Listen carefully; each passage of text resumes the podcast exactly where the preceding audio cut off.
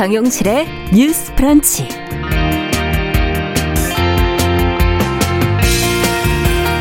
안녕하십니까 정용실입니다. 정기국회 회기 마지막 날이었던 어제 국민의힘이 공수처법 개정안 등 세 개 법안에 대한 필리버스터를 진행을 했습니다. 하지만 민주당은 오늘 임시국회를 열어서 공수처법 개정안을 처리할 가능성이 높다고 알려져 있는데요. 법안 처리는 과연 어떻게 될지 또 여야 입장은 어떤 것인지 살펴보겠습니다. 네, 코로나19로 스포츠 시설들이 대부분 영업을 제대로 못하고 있습니다. 스키장 개장과 동시에 대신에 인파가 이곳으로 몰리면서 걱정하는 분들이 많은데요. 스키장을 비롯한 겨울 스포츠 시설에 대한 방역이 강화됐다고 합니다. 주요 지침 살펴보겠습니다.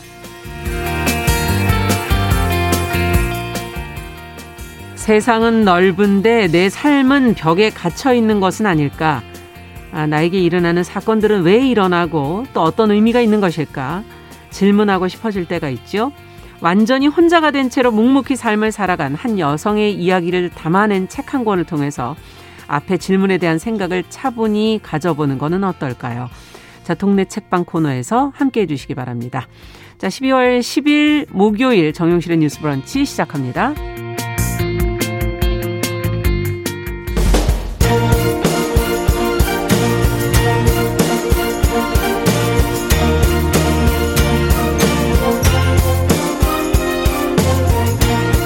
여성의 감수성으로 세상을 봅니다.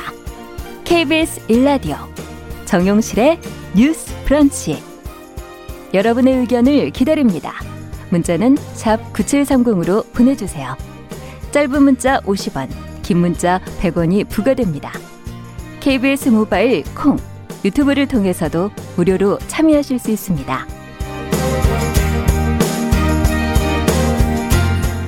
네, 정용실의 뉴스 브런치는 항상 여러분들과 함께 프로그램 만들어갑니다. 유성환님, 라오님, 강하나님, 5653번님, 이수봉님, 김현웅님, 최희철님, 야단법성님 들어오셨고요.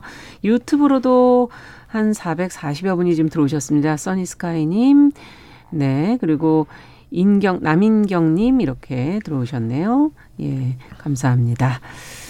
자, 그러면 저희는 어, 항상 시작하듯이 어, 프로그램 문을 열어보겠습니다. 첫 코너 뉴스픽 더공감 여성정치연구소의 송문희 박사님 안녕하세요. 네 안녕하세요. 전혜연 시사평론가 안녕하십니까? 네 안녕하세요.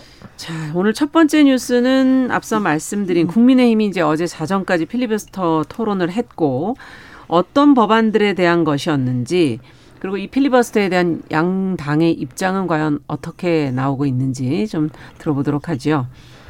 예, 어제 정기국회 마지막 날이었고요. 본회의가 열렸습니다. 그런데 국회 상황을 보시면 여야 간에 굉장히 찬반이 뚜렷한 쟁점 법안이 있을 음. 수가 있고 찬반 토론까지 안 가고 그냥 표결로 갈 수 있는 비쟁점 법안들이 보통 있습니다. 네. 그래서 네. 국민의힘에서 여러 가지 법안에 대해서 무제한 토론인 필리버스트를 할 것으로 초기에는 검토했다가 음. 나중에 양건을 줄였어요. 이제 여러 가지 상황이라든가 여론을 네. 고려한 것으로 보이는데 필리버스터 무제한 토론 카드가 나왔다라고 볼 수 있겠죠. 어, 핵심이 된 법안은 공수처법 개정안입니다. 음. 쉽게 설명을 드리자면 공수처법 개정안의 핵심이 이 공수처장 후보 추천위원회 의결 정적수가 여섯 명 이상으로 되어 있는데 네. 이것을 다섯 명으로 변경하라는 내용이고 음. 이에 대해서 국민의힘에서는 사실상 여당이나 대통령 입맛에 맞는 음. 공수처장을 만들기 위한 악법이라고 주장을 했었고 네. 여당에서는 야당이 계속 발목 잡기를 하고 있고 또 이런 당연직 위원 안에서도 반대 가 문제가 나올 수 있기 때문에 맞지 않는다. 더 이상 음. 시간 끌기를 할 수 없다라는 입장이었습니다. 자, 이 법안이 드디어 본회의에 상정이 됐는데요. 국민의힘에서는 김기현 의원이 무제한 토론자로 네. 나섰습니다.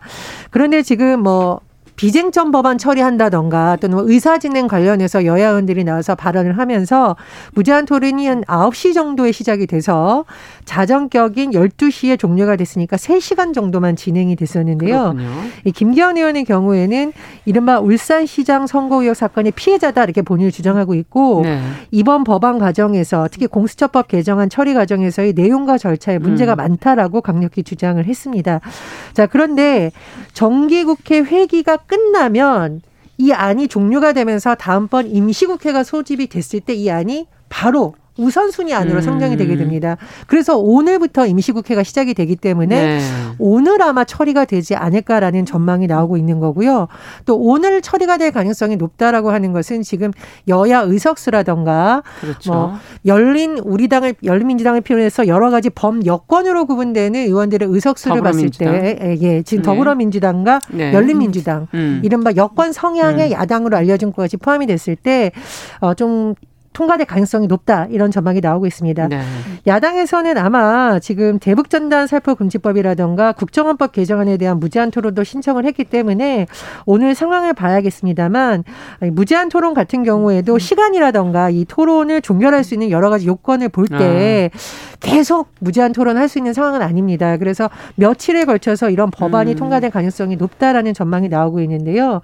이런 가운데 이제 야당 특히 국민의힘에서는 어 장외 투쟁을 한다던가 음. 지도부와 소속 의원이 총사퇴를 할 수도 있는다는 안을 검토 중인 것으로 알려져 있습니다. 그러나 네. 이것은 아직 확정되는 안은 아니고 여당이 계속 이렇게 하면 우리는 이렇게 하겠다라는 음. 검토하는 수준으로 알려져 있고요. 민주당의 경우에는 공수처법 개정안이 만약 본회의를 이번에 통과한다면 아마 공수처장 후보 추천위를 재소집하고 후보 두 명도 추천해서 어 지금 언론 보도를 보면 내년 1월 초 쯤에 공수처장 임명이 될 수도 있다라는 음. 전망이 나오고 있는 상황입니다. 그렇군요. 자, 지금 말씀해 주신 것처럼 정기국회 회기는 이제 어제로 끝났지만 오늘부터 또 임시국회가 시작이 되기 때문에 자, 과연 공수처법 개정안이 어떻게 될 것인가 두 분의 예상을 좀 들어보죠. 지금 전혜연 평론가께서 브리핑을 해주셨는데 송 박사님 의견부터 좀 들어볼게요. 그 어제 공수처법 개정안에 대해서 토론 이제 필리버스터가 종결된 거죠. 네. 왜냐하면 밤 12시, 음. 이밤 12시에 본회의가 산회되었기 때문에 한 번 이렇게 필리버스터 들어간 안건에 대해서는 다시 무제한 토론을 요구할 수 없습니다. 음. 그렇기 때문에 오늘 임시국회 본회의에서 아마 가장 먼저 이 공수처법 개정안이 표결에 들어가서 별 이견 없이 통과되지 않겠나 이런 네. 생각이 들고 또 남은 지금 국민의힘에서 신청한 필리버스터 신청한 이제 법안이 있는데 네. 이것도 쉽지는 않다. 왜냐하면 음. 지금 민주당의 전략이 일일 일일 일딱이 아니라 일일일 법안 통과입니다. 네. 이 필리버스터를 제적 의원 5분의 3, 그러니까 음. 180석이 찬성을 하면은 24시간 이후에는 또 종료가 돼요. 네. 그러니까 하루하루 하루마다 한 건씩 할 수가 있는 거예요. 그렇군요. 그래서 실제로는 필리버스터가 무력화될 수밖에 없는 음. 이런 상황이고 국민의힘은 속수무책으로 끌려갈 수밖에 없는 상황이다 이렇게 음, 보였습니다. 네, 천혜연 평론가께서는 어떻게 보세요? 저는 이제 야당 일각에서 뭐 장외투쟁이라던가 뭐 총사퇴 얘기가 나오고 있는데 음. 사실 지금 상황에서는 크게 여론을 반전시키기는 조금 어려운 상황이 아닌가 싶습니다. 음.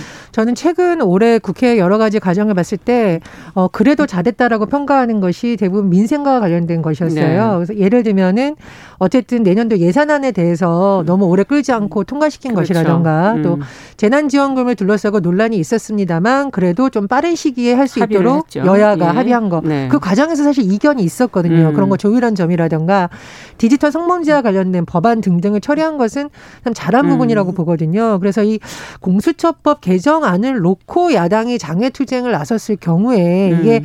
어, 굉장히 야당을 강력히 지지하는 지지층으로서는 환영할 수 있지만 중도라든가 이런 층에 과연 이게 소구가 될까 좀 음. 우려가 되는 부분이 있습니다. 그래서 야당에서 어, 반대할 부분은 반대하되 지금 정말 국민들이 바라는 사안이 뭔지를 놓고 대안 투쟁 음. 저는 뭐 이걸 원내 투쟁이라고 할 수도 있고 정책 투쟁이라고 할 수도 있는데 그런 부분에 우리가 또좀 집중하면 어떨까 그런 생각이 듭니다. 음. 근데 사실은 이 필리버스터라는 게 민주주의에 있어가지고 중요한 하나의 장치입니다. 음. 이게 왜냐하면은 민주결의 원리 중에 우리가 다수결 원리를 중요시하잖아요. 네. 그런데 모든 걸 다수결로 처리하지만은 그 과정에서 결과는 다수결로 하지만은 토론 과정에서 다양한 목소리 내지는 소수 세력의 반대 목소리를 충분히 이해 이야기하고 음. 설득하는 의미가 있는데 음. 그래서 필리버스터로 스타가 된 분이 예전에 64년 1964년에 김대중 전 네. 대통령이 동료 의원의 구속을 막기 위해서 원고도 없이 5시간 넘게 혼자 필리버스터를 해서 결국 음. 막아냈죠.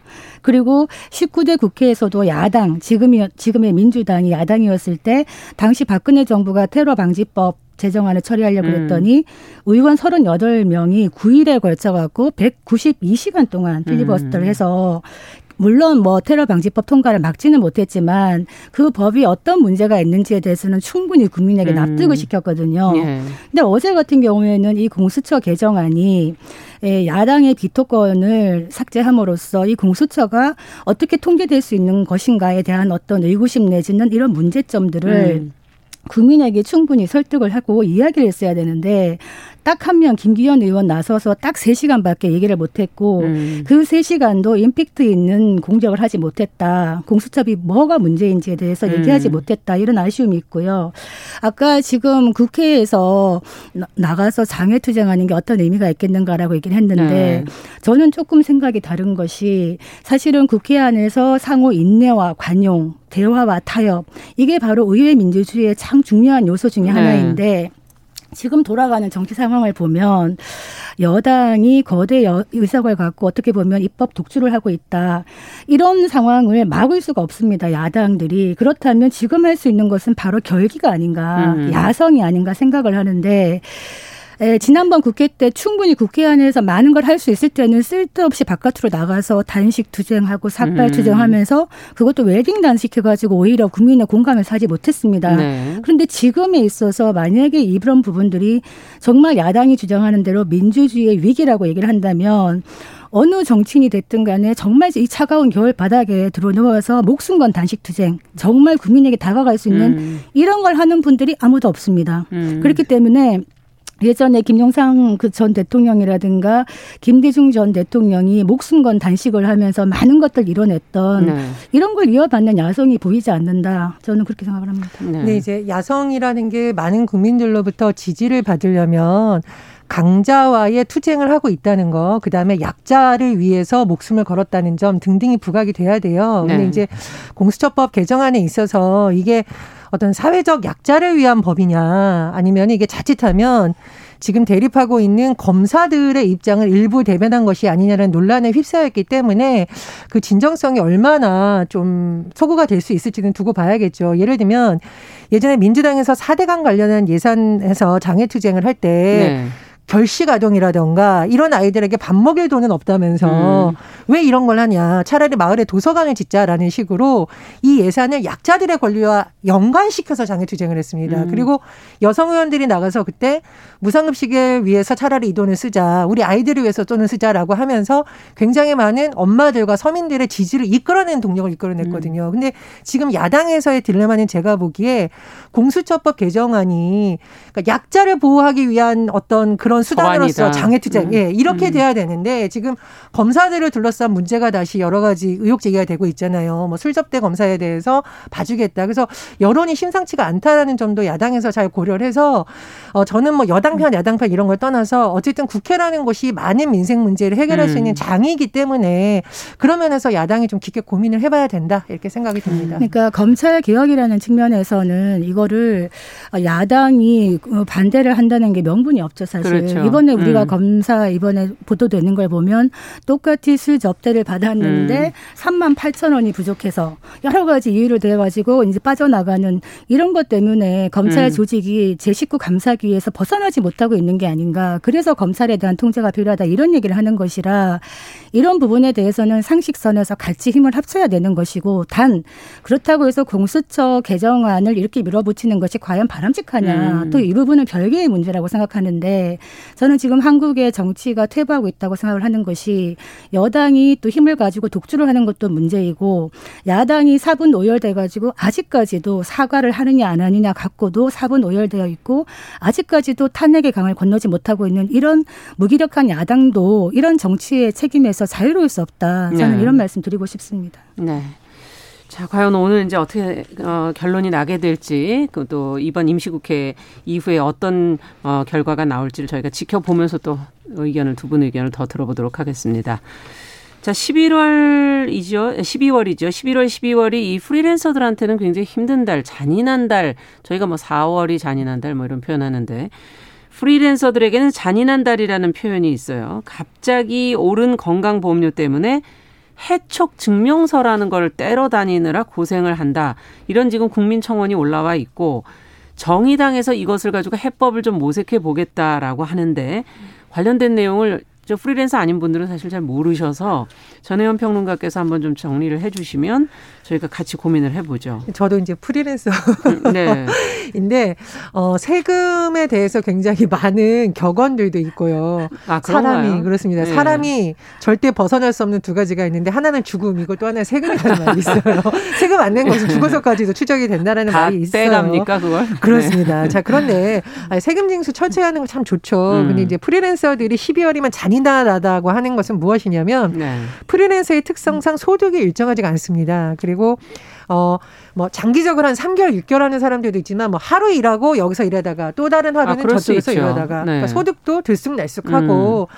사실상 본인에게 어떤 급여라던가 이런 것을 지급했던 곳도 계속 달라질 수가 있는 그렇죠. 겁니다. 그런데 문제는 뭐냐면 12월이 왜 잔인한 달이다 이런 말이 나오냐면 11월에 국민건강보험공단에서 전년도 소득을 기준으로 건강보험료를 산정을 합니다. 음. 청구서가 오는데 네. 프리랜서들의 입장에서는 이게 고정된 수입이 아닌데 건강보험 공단에서 이것을 고정된 수입으로 간주해서 보험료를 산정한다. 1년치를. 그렇죠. 그러다 보니 음. 내가 실제로 버는 소득에 비해서 너무 많은 보험료를 음. 내는 거 아니냐라는 문제입니다. 자, 두 번째.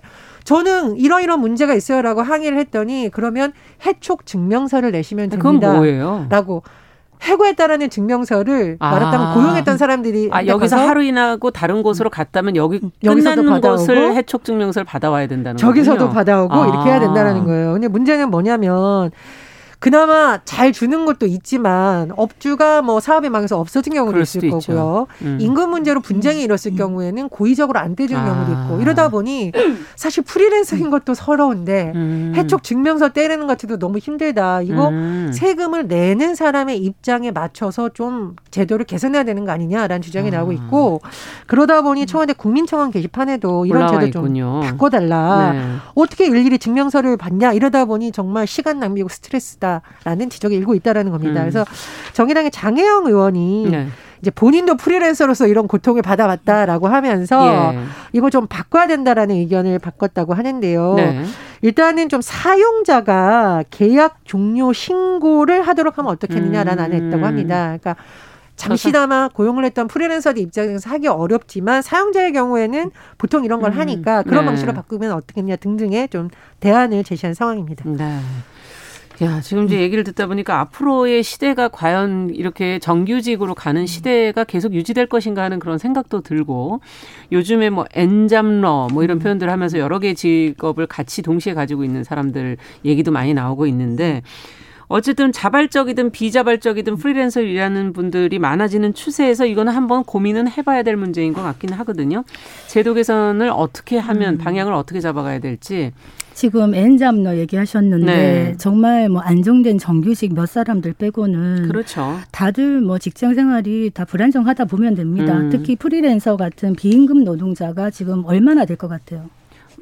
600만, 600만 명이 됩니다. 그러면 이런 정말 어마어마하네요. 그리고 더 많이 증가하겠죠. 그렇다면 네. 이분들에게 맞는 세금의 어떤 방식이 필요한데 음. 근로자가 이제 회사를 그만두면은 그 직장 사업자가 건, 건보공단에다가 신고를 하잖아요. 예. 근데 이런 거를 장 의원이 만들겠다고 하는데 이걸 어떻게 사용자에게 강제할 수 있는지 음. 이 법안이 통과될지에 따라 달라진다. 네. 그런데 사실 프리랜서들은 어, 한 번에 짧게 이야기 일을 하고 여러 군데 일을 하는데 음. 해촉 증명서 그러면 떼주세요 했을 때 떼주지 않는 데가 많단 말이에요. 그리고 떼줄 수 없는 곳도 많아요. 음. 망했거나 그렇다면은 그냥 날라가는 것이거든요. 그렇죠. 그래서 이런 부분에 대해서는 사실은 섬세한 어떤 세금의 어떤 장치가 들어가야 된다. 즉 음. 노동의 방식이 다양하다면 세금을 걷는 방식도 다양해야 되는데 음. 이 국세청에서 세금을 부과하는 거는 어떻게 참 칼같이 알아가지고 음. 이렇게 부과를 하는데 사정이 변경되면 그것도 칼같이 알아서 좀 변경을 해줘야 될 텐데 그거는 이제 우리가 직접 알아서. 다 해야 되니 이 얼마나 많은 음. 행정 변이적인 발상입니까? 그래서 조직의 밖에 있는 사람도 보호하는 세금 징수 제도를 빨리 만들어 달라 네. 이런 얘기하고 싶습니다. 지금 이거는 이제 건강보험공단에서 그렇습니다. 하는 예, 것이죠. 예, 예. 예. 그래서 이제 보험료 관련했을 때 여러 가지 업무 지침부터 좀 바꾸면 어떻겠느냐라는 음. 내용이 나오고 있어요. 그러니까 법 개정은 시간이 많이 걸리고 있으니까 지침부터 예. 바뀌어서 실제로 좀 효율적으로 하자 이런 얘기도 나오고 있고 근데 저는 이제 요즘 어떤 생각이 드냐 우리 공인인증서 요번에 방식 바뀐다는 거 많이 뉴스가 나오는 게 네. 이게 공인인증서를 발급해 주는 입장에 반영한 것이 아니라 사용자 측의 입장을 반영해 주려고 하는 것이거든요. 음. 요즘 우리 왜 굉장히 많은 뭐 여러 가지 방식으로 본인 인증하는 방법을 쓰고 있어요. 네, 맞아요. 그래서 다 그리고 휴대전화 이용한 스마트폰 음. 이용하잖아요. 그래서 이것도 여러 가지 경론 끝에 조금 보안의 문제성이 남아있긴 합니다만 사용자들이 하기에 편리한 방식으로 바꾸는 것으로 지금 음. 개정이 된 거거든요. 그래서 이 건강보험이 굉장히 좋은 제도이긴 한데 이 프리랜서 특히 조직 밖에 있는 사람들이 세금 문제에서 잘 모릅니다. 음. 그나마 아는 사람들이 이런 방식을 하는 거지 모르거나 몸이 아픈 사람들은 할 수가 없잖아요. 아, 몸이 그래서 아프면 그렇죠. 그렇습니다. 그래서 네. 저는 이게 좀 사용자 중심으로 세금을 내는 음. 사람들 입장의 방식으로 좀 많이 바꾸면 어떨까 그런 생각이 들고요. 음. 개인적으로 예전에 우리 어떤 등본 이런 것 떼려면은 가야 됐었잖아요. 그죠? 갔죠. 가서 뭐 인지 네. 붙이고 요즘은 굉장히 많이 인터넷으로 할수 있는 방식으로 바뀌고 있죠. 있습니다. 예. 그래서 이 세금 징수에 관해서도 철저히 하는 건 좋은데 좀 이런 문제가 있는 곳에 사각 지대도 짚으면 어떨까 하는 좀 음. 생각입니다. 일단 전화부터 좀 받아라. 그러니까 국세청이나 세무서에 네. 뭐좀 알아보려고 전화를 하면 음. 정말 연결이 어렵습니다. 음. 그렇기 때문에 이 부분 좀 서비스가 필요하다 이런 생각이 듭니다. 사용자 중심으로 조금 네. 더 노력해 달라. 네. 저는 이렇게 작은 부분은 열심히 하시는데 그 고액 체납자들은 어떻게 되는가 하는 그런 생각도 들고요. 예, 좀 많이 누락하고 계신 분들을 먼저 좀 체크하는 게 우선되어야 되지 않을까 하는 그런 생각도 드네요. 자, 마지막으로 저희 양육비를 지급하지 않은 부모에 관한 뉴스도 저희가 예전에 전해드렸었는데, 배드 파더스 뭐 이런 걸 얘기했었죠. 앞으로 강한 처벌을 받게 된다는 지금 어, 보도가 나왔어요. 송 박사님께서 좀 정리해 주시면 네. 얘기해 보죠. 오늘 조금 시원한 뉴스입니다. 우리가 음. 다루기도 했었는데 네. 어제 국회에서 좀 괜찮은 법이 통과된 게 양육비 이행 확보 및 지원에 관한 법률이 통과됐어요. 음. 여기에 의하면 이 양육비를 안 주면은 양육비 안 주는 사람이 실명이 공제 공개가 되고 네. 최대 일, 징역 1년까지 처벌이 가능합니다. 음. 그러니까 감치 명령을 양육비 줘라 그래서 안 주면은 감치 명령을 하거든요. 네. 감치 명령은 이제 가두는 거죠. 음. 그런데 그러고 나서도 돈을 계속 안 내. 그러면 형사처벌이 가능한 겁니다. 그리고 또 여가부가 네. 이 채권자의 신청을 받아가지고 그 이제 주소, 채무액 등을 아. 다 인터넷에 공개할 수 있고요. 또 이 사람의 그 출국 금지도 가능합니다. 아, 굉장히 강력하네요. 그런데 보면. 이제 어떻게 보면 강력할 것 같지만 예. 이 출국 금지도 출입국 관리법이 개정이 되어야 효력이 아, 발생. 아직도 법 개정이 예, 좀 남아 있는 효력이 겁니까? 발생해서 지금 예. 심의 중이기 때문에 지켜봐야 음. 되는 것이죠. 음. 그래서 사실은 이제 이 양 그 돈을 줘야 되는 의무자가 나 돈 없어라고 음. 버티거나 재산을 빼돌리거나 하면은 법적으로 강제할 수 있는 방법이 많지가 않습니다. 음. 실제로 지금 여가부 산하에 양육비 이행 관리원이 있습니다. 음. 좀 적어 두시면 좋을 것 같은데요. 그러네요. 양육비 이행 관리원이 이제 2015년부터 어, 운영이 되는데 여기에 신청된 사건 중에 실제로 양육비가 지급된 사례가 어, 지금까지 37.5%밖에 안 됩니다. 아. 그렇다면 돈 안 주는 사람을 어떻게 어떻게 돈을 받을 수가 있는가. 예. 법은 멀고 그 사이에도 아이는 자라거든요. 그렇죠. 아이는 먹여야 되고 교육시켜야 되고 생활을 해야 되는데 음. 양육비를 빨리 받아야 됩니다. 아이의 생존권의 문제이기 그렇죠. 때문에 그렇다면 우리가 배드파더스 이야기를 할 때 배드파더스 그 사이트에 명단을 공개하겠다 하면은 음. 돈을 내는 사람들이 많았다는 거예요. 네. 그래서 이제 소명 기회를 주고 실제로 이제 그 기간 동안 돈을 받을 수 있는 것도 좀 활용을 하면 좋겠다 생각이 음. 들고 뭐 그렇습니다. 네. 자, 그러면 이 양육비 문제를 어떻게 해야 될지 이번에 통과된 법안에 대한 평가도 좀 들어보고 싶고요. 일단은 넓은 틀에서 보면 우리가 왜 한부모 가정에 대한 음. 예산이 늘었다라는 측면이 하나 있는데 그건 좀 긍정적인 측면으로 보고 또 네. 하나는 한부모 가정들의 어떤 생태 조사를 해보면 네. 수입이 적은 가정이 굉장히 많다라고 하죠. 아이도 키우고 사실 돈도 벌고 두 그렇죠. 그러니까 어렵죠. 일단은 그 일에 집중할 수 있는 여건 음. 자체가 안 되는 것이고 네. 또 소위 말하는 맞벌이가 아닌 누군가 한 명이 지금 아이를 책임지고 한다는 것 자체가 그렇죠. 굉장히 힘든 일이기 때문에 음. 그래서 그런 현실을 반영해서 아마 이번 법도 낸 것도 보는데요. 사실 해외에서는 양육비를 미지급하면은 징역형까지 하는 안이 이미 많은 국가에서 시행이 됐다라고 징역형. 합니다. 그래서 네.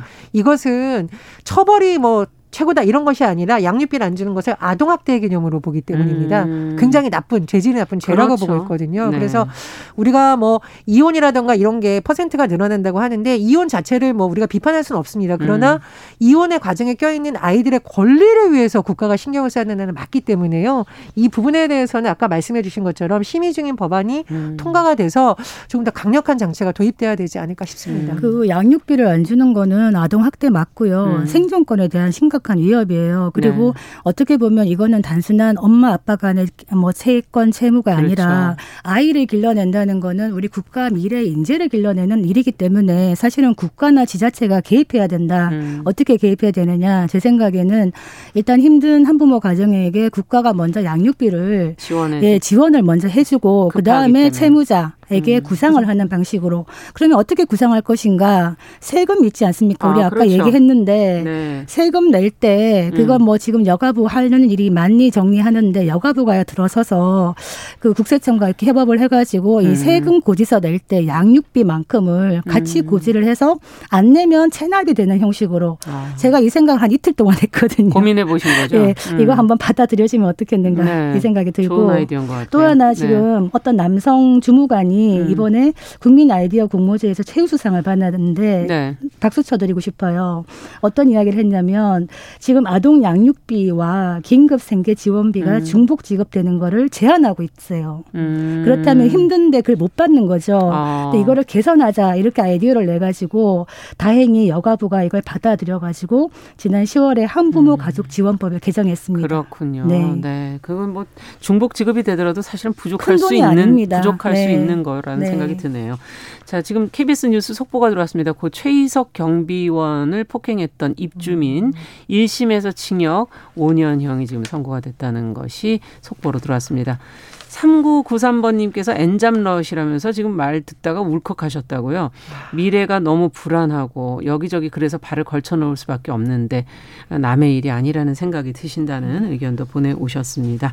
감사드립니다. 자, 정영실의 뉴스 브런치 오늘 그 뉴스픽 코너는 여기까지 듣도록 하겠습니다. 두 분 수고하셨습니다. 감사합니다. 감사합니다. 네, 전혜연 평론가 더공감 여성정치연구소 송문희 박사였습니다. 정영실의 뉴스 브런치 듣고 계신 지금 시각 10시 32분이고요. 라디오 정보센터 뉴스 듣고 오겠습니다.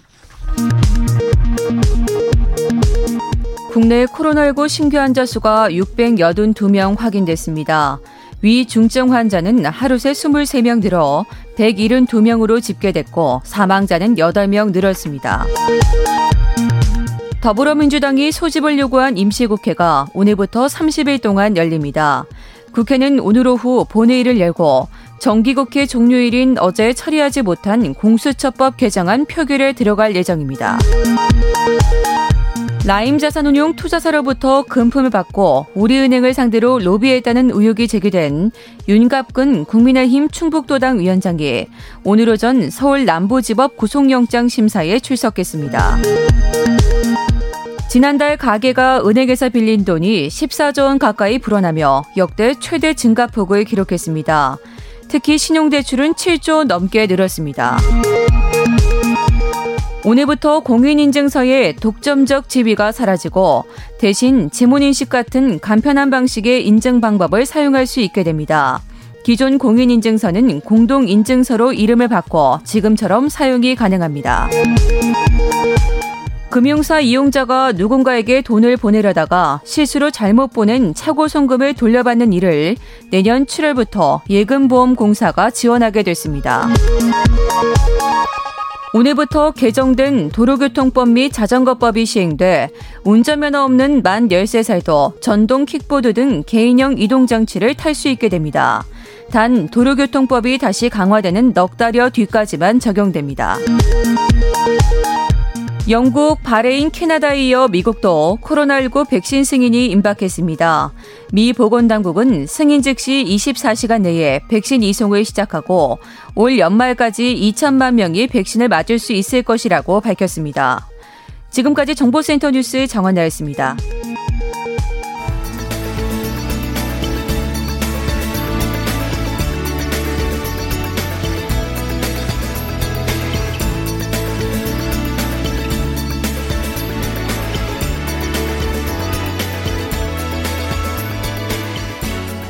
세상을 보는 따뜻한 시선. KBS 일라디오 정용실의 뉴스 브런치. 매일 아침 10시 5분 여러분과 함께합니다.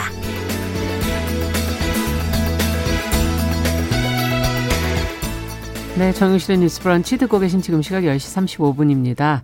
유튜브의 서랍 속의 기영님께서 라디오 청취 후 계속 콩 어플을 이용해서 이어폰으로만 들어오시다가 처음으로 유튜브 접속을 해보셨다고요.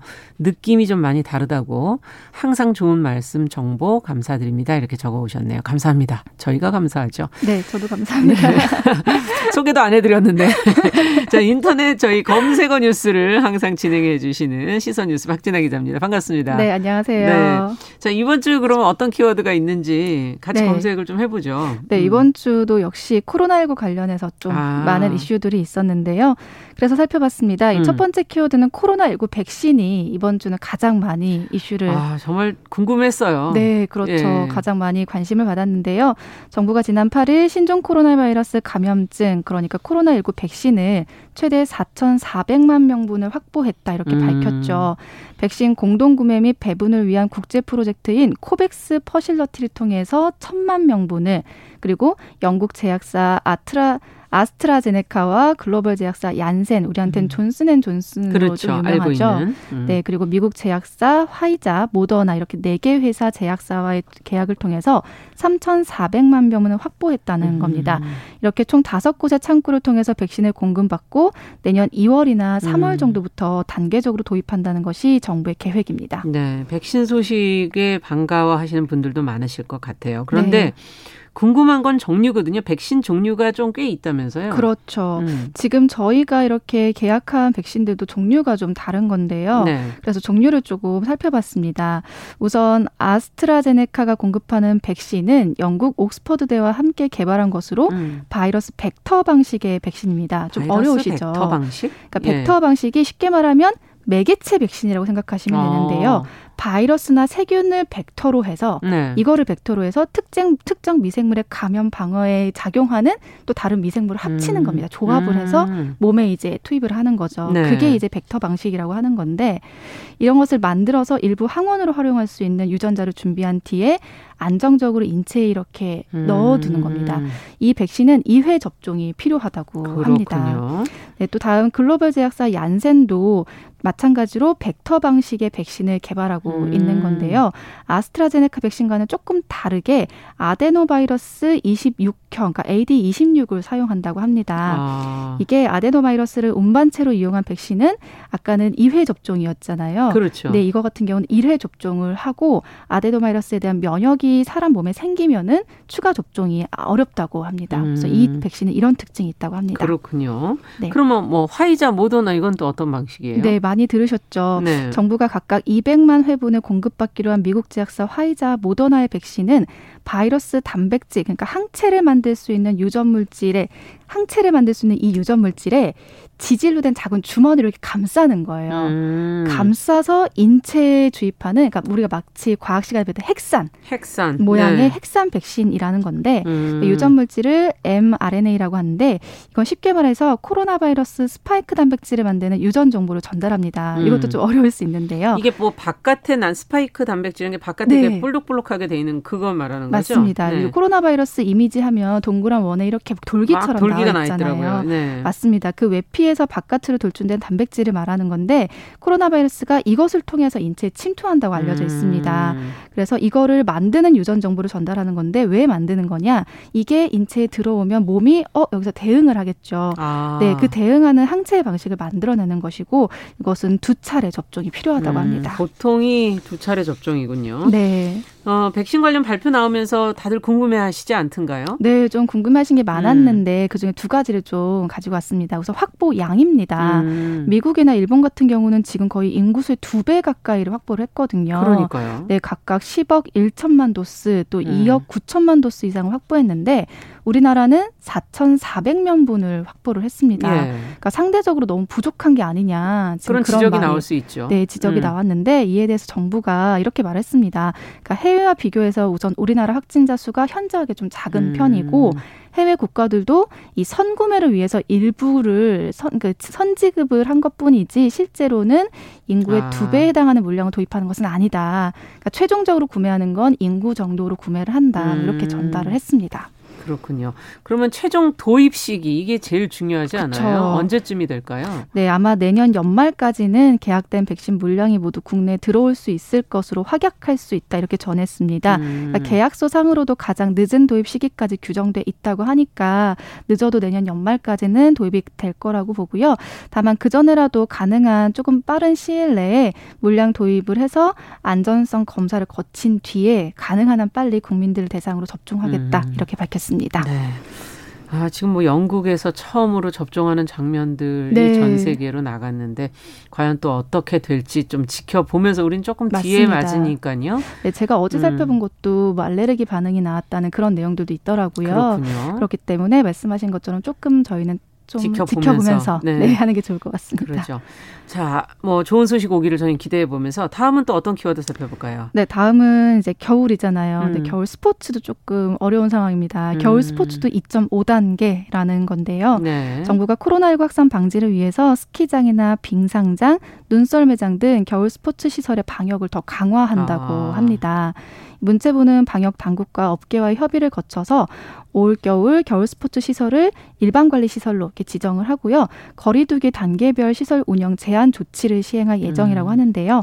빙상장 등 실내 시설 경우는 1단계에서는 시설 면적 4제곱미터당 한명으로 인원을 제한하고요. 음. 2단계에서는 밤 9시 이후 운영 중단을 합니다. 네. 그리고 2.5단계부터는 집합 금지가 되는 거고요. 빙상장은 보통 실내기 때문에 이렇게 적용이 되는 거고 스키장은 또 조금 다릅니다. 실외잖아요. 네, 실외 음. 시설인 경우는 1단계에서는 기본 방역 수치 세 가지 의무화, 의무화를 하면 되고요. 음. 1.5단계에서는 수용 가능 인원의 절반으로 입장을 아. 제한합니다. 그리고 2단계일 때는 이 수용 가능 인원의 3분의 1로 인원을 제한하고요.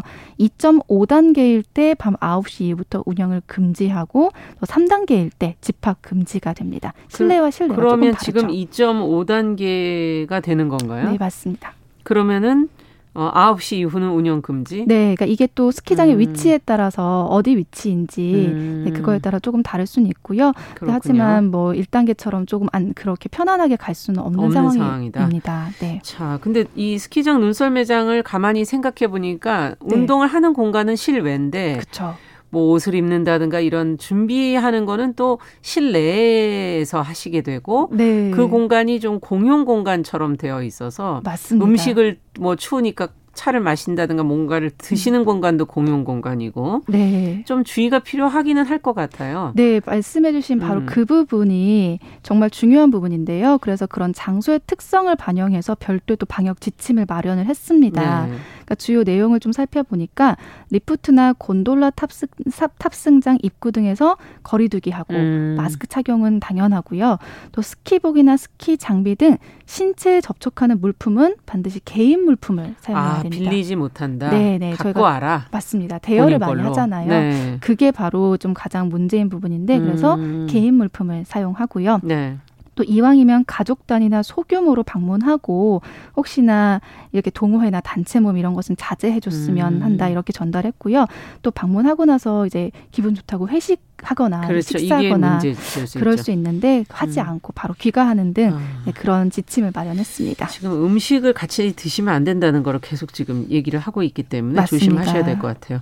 자 마지막 키워드 간단하게 살펴보죠. 네 마지막은 음. 해독 주스인데요. 네. 각종 건강 프로그램 통해서 해독 주스 몸에 좋다 이런 내용들 많이 보시잖아요. 네. 근데 이게 꼭 알고 보면 꼭 몸에 좋은 것만은 아니라고 합니다. 아. 그래서 몇 가지 주의점을 살펴봤습니다. 어떤 걸 주의해야 될까요? 먼저 혈당이 상승할 가능성 가능성이 있다고 해요. 음. 이 해독 죽수에는 보통 사과나 바나나 같은 과일이 들어가는데 음. 액체 형태는 장에서 빠르게 흡수하기 때문에 음. 혈당이 급격하게 올라간다고 합니다. 그래서 혈당이 올라가면 안 되는 분들은 해독 주스는 피하시는 게 좋겠습니다.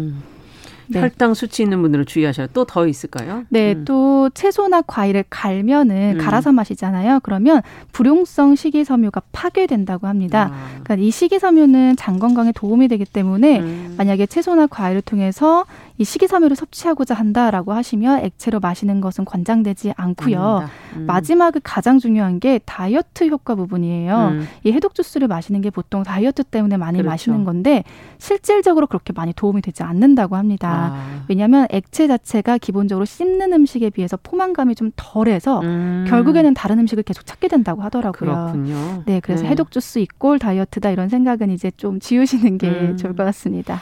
자, 검색어 뉴스, 시선 뉴스 박진아 기자와 함께 살펴봤습니다. 오늘 말씀 감사합니다. 네, 감사합니다.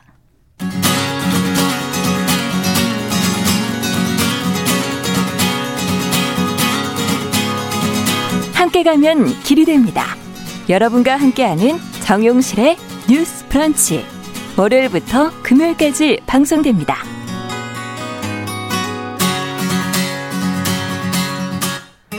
작은 서점주의 개성 있는 안목으로 신간을 골라 소개하는 시간이죠. 동네 책방 기다리시는 분들 많으신데요.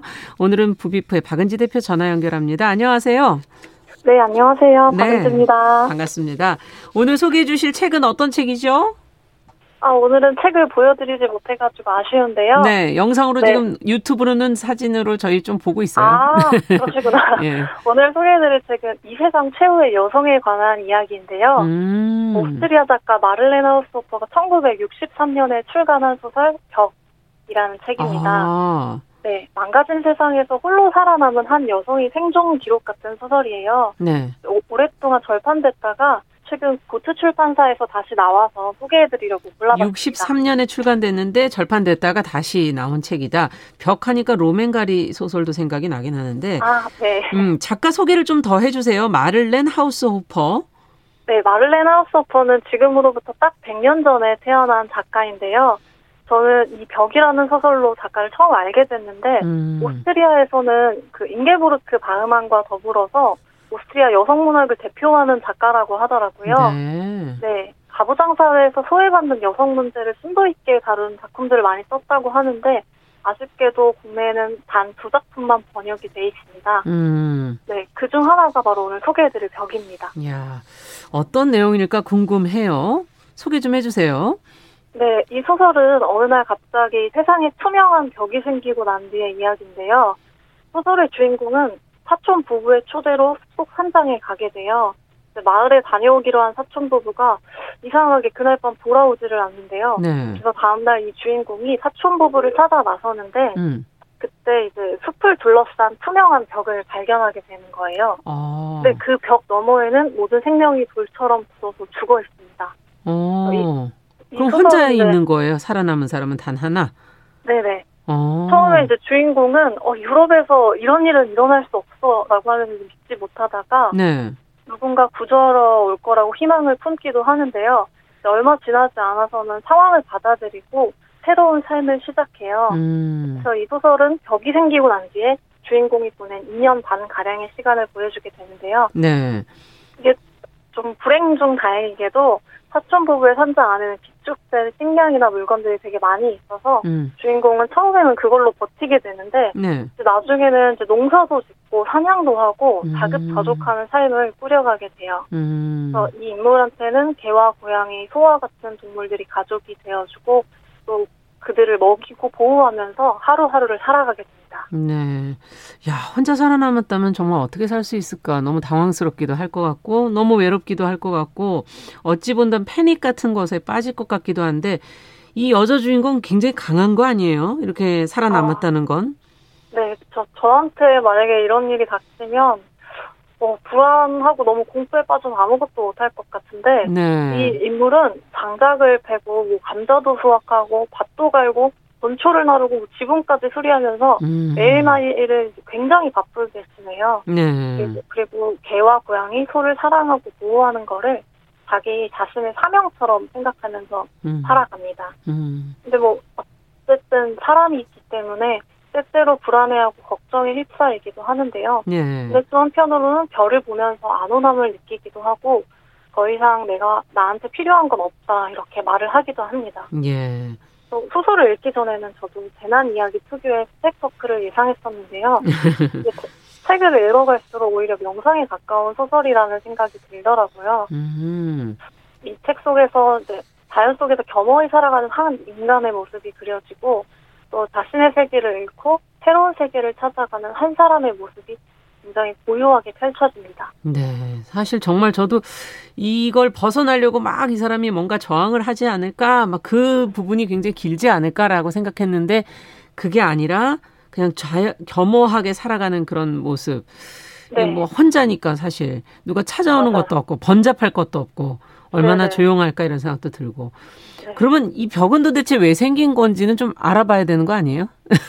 저도 그게 굉장히 궁금했는데 예.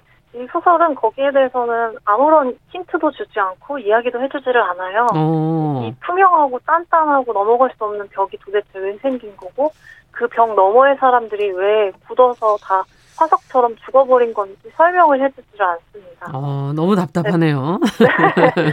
근데 이제 대신에 음. 벽 안쪽에 홀로 살아남은 그 한 여자 음. 하룻밤 사이에 40년간 살아왔던 세상이 다 없어져 버린 그 인물의 새로운 인생만을 단조롭게 따라가는데요. 음. 네, 아마도 이 벽이 생긴 원인 자체는 작가한테 중요하지 않았던 것 같아요. 음. 어, 소설에는 이런 문장도 나오는데요. 세상 일이란 그냥 일어나는 것일 뿐이다. 오직 인간들만이 있을 수도 없는 의미를 찾아 헤매느라 고생을 한다. 이런 아, 얘기가 나와요. 그러네요. 세상 일이 저희가 뭐 계획한 대로 되는 것도 아니고 그냥 네. 정말 일어나네요. 저희 뭐 코로나 19도 그냥 일어난 거 아니겠습니까? 예, 참 여러 가지 생각을 하게 하는 그런 어, 글인 것 같고 다양한 관점으로 좀 읽을 수 있을 것 같기도 하네요. 네, 이 소설을 여성 문학의 관점에서 보면 주인공인 이 여성은 벽안에 갇히고 또 완전히 혼자가 된 덕분에 네. 자신의 두 손으로는 뭐든 다 할 수 있다는 걸 알게 돼요. 음. 그리고 재능을 써볼 기회가 없었을 뿐이지 자기가 농사와 가축 사육에 재능이 뛰어나다는 것도 알게 되고요. 네. 또 자기가 여자였다는 사실에 맘 편히 있기도 합니다. 오. 어. 딸기를 막 따라다닐 때는 어린아이가 됐다가 장작을 톱질할 때는 청년이 되기도 하고 고양이를 무릎에 앉혀놓고 노을을 바라볼 때는 남자도 여자도 아닌 그저 나이든 존재가 되는 것 같았다 뭐 그런 기록이 나오는데요. 음. 세상과 완전히 단절되고 나서야 비로소 자기 자신을 알게 되고 여성성에서 해방되는 모습을 보여주기도 합니다. 어, 정말 저희도 이런 순간에 이런 생각 해볼 때가 있는데, 네 여성이라는 것, 예 혼자가 됐을 때 정말 그렇군요. 이렇게 살아간다는 건 좀 다른 방식으로 저희에게 삶을 가져다 주는 거구나 하는 생각도 들고요. 자연에 대한 묘사가 뭐 많은 편인가요? 네, 이 책은 또 한편으로는 자연과 생명의 힘으로 가득 찬 작품으로 읽히기도 하는데 네. 그 인물의 시선을 따라가다 보면 바람 냄새, 물에 젖은 나무 냄새, 딸기의 향긋함 같은 온갖 냄새들이 나고요. 음. 폭풍우가 치는 소리, 뭐 고양이와 개 울음소리, 소나기가 내리는 소리처럼 온갖 자연의 소리가 다 들려옵니다. 네. 저는 이거를 읽으면서 아, 송아지가 탄생하는 순간이 엄청나게 경이롭다는 것도 글로 알게 되고 네. 한겨울 추위에 얼어 죽은 동물들에 대한 애달픔 같은 것도 고스란히 전달이 되어서 읽는 내내 경이롭기도 하고 위대한 그 자연의 힘이 느껴지더라고요. 네. 사람이 다 사라지니까 자연의 소리가 들리는 거군요. 네. 예. 자, 이 책의 결말이 어떻게 됩니까? 어, 이 소설은 주인공한테 더 이상 글을 쓸 수 있는 종이가 남지 않게 되면서 끝이 나는데요. 음. 그에 앞서서 이 세상 최후의 남자일 수도 있었던 사람이 등장을 아, 해요. 드디어 한 사람이 있었어요? 네. 네. 그 그리고 놀랍게도 이 소설의 주인공인 여자가 그 남자를 보자마자 총으로 쏴버립니다. 에? 어, 그래요? 네, 언, 네 어, 이게 네. 언제 생각하기에는 음. 아 드디어 말이 통하고 지금 이게 무슨 상황인지 같이 이 걱정과 불안을 논의를 해볼 수 있는 사람이 나타났는데 그러니까요. 사람이 나타났는데 네 그런 생각이 드는데요. 네. 이 총을 쏜 이유까지 제가 감말하면 너무 스포가 될수 있어서 책에서 직접 확인하시면 좋겠습니다. 아우 너무 아쉬운 부분은 얘기를 안 하시고 그냥 넘어가려고 그러시네. 안될 것 같아요. 어, 그래요. 아우 너무 이 사람이 나타났는데 어, 네. 이 사람은 어디 있었던 사람이었을까? 뭐 여러 가지 네. 생각이 지금 드는데요. 네. 자 그러면은 끝으로 좀 덧붙이고 싶은 말씀이 있으십니까? 네, 이 책은 문명사회에 대한 비판으로 읽는 분들도 뭐 계신데요. 네. 문명사회에 대한 비판이든 여성 문학이든 뭐 생태 문학이든 그만큼 이 책이 담고 있는 바가 많다는 반증이 아닐까 싶더라고요. 음. 저, 저도 그렇지만 다들 각자에게 벽이 되는 무언가에 갇힌 채 살고 있기도 하고 아. 또긴 인생을 살면서 이 소설의 주인공처럼 이 세계에서 또 저 세계로 건너가는 일도 여러 번 경험을 음. 하게 될 텐데요. 그런 순간에 이 소설을 읽어보시면 커다란 위로가 될 것 같습니다. 네, 지금 뭐 사실 다들 갇혀 계시죠. 지금 그 안에서 네, 여러 가지 생각이 들 것 같네요. 네. 어, 예전 소설인데 지금 읽기에도 무난한가요? 네, 사실은 요즘 요즘 같은 시대에 더더욱 또 읽어야 되는 것 같아요. 말씀해주신 것처럼 저희가 음. 집에도 갇혀 있고 이렇게 세, 사람들이 다 죽은 사회는 아니지만 어떻게 보면 지금도 굉장한 재난 음, 시대잖아요. 네, 그래서 이 책이 또 다시 나온 게 아닐까 하는 생각도 해봤습니다. 네, 감사합니다. 오늘 얘기는 여기까지 듣도록 하겠습니다. 부비프 박은지 대표와 함께했습니다. 감사합니다. 네, 고맙습니다. 네, 국내 책방 마를렌 하우스 오퍼의 소설 벽을 읽어봤습니다. 자, 정용실의 뉴스 브런치 목요일 순서도 같이 인사를 드려야 되겠네요. 저는 내일 오전 10시 5분에 다시 찾아뵙겠습니다. 감사합니다.